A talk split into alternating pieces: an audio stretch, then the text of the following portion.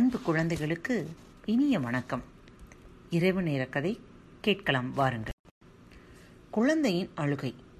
அக்பரின் சபையில் உள்ள ஒரு சில அதிகாரிகள் அவர் சொல்வதற்கெல்லாம் ஆமாம் போட்டுக்கொண்டே இருப்பார்கள். இது பீர்பாலுக்கு பிடிக்கவில்லை. அதனை சிறு தயக்கமும் இல்லாமல் அவர்களிடம் கூறவும் செய்தார். மேலும் உங்களுக்கு தைரியம் இல்லாததால் தான் மன்னரை நாய்களைப் போல சுற்றி சுற்றி வருகிறீர்கள் என்றார். உடனே அவர்களுக்கு கோபம் வர நீ மட்டும் தைரியமானவனா? என்று கேட்டனர். பீர்பால் நான் மிகவும் தைரியசாலி என்றார். அப்படியானால் உன் தைரியத்தை நிரூபித்து காட்டு என்றனர். அதற்கு பீர்பால் எந்த விதத்தில்? என்று கேட்டார். அவர்கள் பீர்பாலிடம் முன்கூட்டியே சக்கரவர்த்தியிடம் அனுமதி பெறாமல் தர்பாருக்கு உன்னால் தாமதமாக வர முடியுமா? என்று சவால் விட்டனர். நாளைக்கு நான் முன் அனுமதியின்றி தாமதமாக சபைக்கு வந்து காட்டுகிறேன் என்று கூறினார். அக்பர் தன் நீதியில் ஒருவர் தாமதமாக வருவதற்கு முன்பாக தனக்கு தகவல் அனுப்ப வேண்டும் என்றும் அதனை மீறுபவர்களுக்கு கடுமையான நடவடிக்கை எடுப்பார் என்பதும் பீர்பாலுக்கு தெரியும். அப்படி இருந்தும் அவர்கள் சவாலை ஏற்றுக்கொண்ட பீர்பால் நாளைக்கு நான் முன் அனுமதியின்றி தாமதமாக சபைக்கு வந்து காட்டுகிறேன் என்றார். மறுநாள் சபை கூடியது.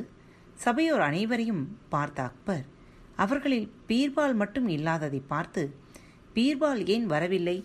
ஏதாவது தகவல் அனுப்பியிருக்கிறாரா என்று கேட்டார். சபையில் இருந்த ஒருவர் அக்பரிடம் பீர்பால் எந்த தகவலும் அனுப்பவில்லை என்றார். காவலாளியை அழைத்து பீர்பாலை வீட்டில் சென்று பார்த்து வரச் சொன்னார். கட்டளை பிறப்பிக்கும் போதே பீர்பால் அவசர அவசரமாக சபைக்குள் நுழைந்தார். என்னை மன்னித்து விடுங்கள் பிரபு. நான் காலையில் எழுந்தவுடன் என் குழந்தை கரும்பு வேண்டும் என்று கேட்டது.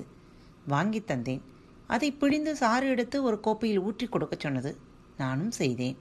உடனே கோப்பையில் இருந்த கரும்பு சாற்றை தரையில் கொட்டிவிட்டு தரையில் ஓடும் சாற்றை மீண்டும் கோப்பையில் எடுத்து தர சொல்லி பிடிவாதம் செய்கிறது.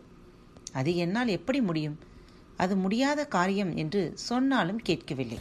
அதனால்தான் சபைக்கு வர தாமதமாகிவிட்டது என்றார் பீர்பால்.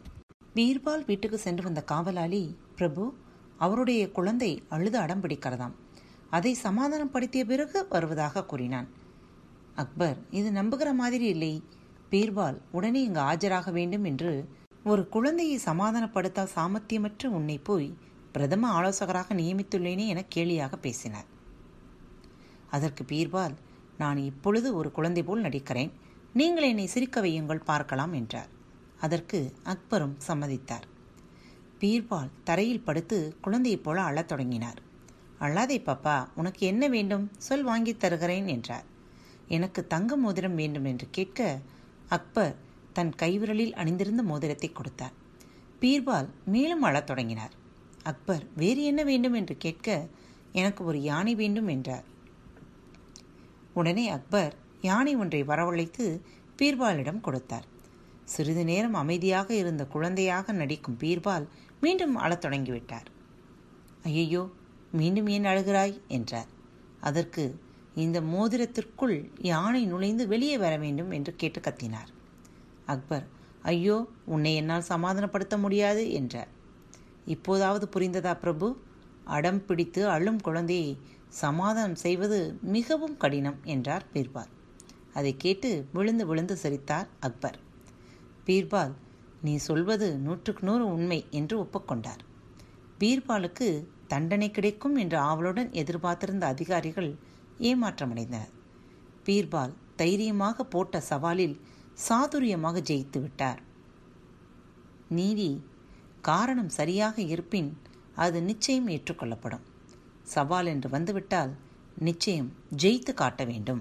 இந்த நிகழ்ச்சியை கேட்டு ரசித்துக் கொண்டிருக்கும் ஒவ்வொருவருக்கும் மனம் நிறைந்த வாழ்த்துக்களும் நன்றிகளும். பாரத் வலையொலி பக்கத்தின் நிகழ்ச்சிகள் உங்களுக்கு பிடித்திருந்தால் தயவு செய்து சப்ஸ்கிரைப் செய்யுங்கள். உங்களது மேலான கருத்துக்கள் அன்போடு வரவேற்கப்படுகிறது. இப்படிக்கு உங்கள் அன்பு தோழி.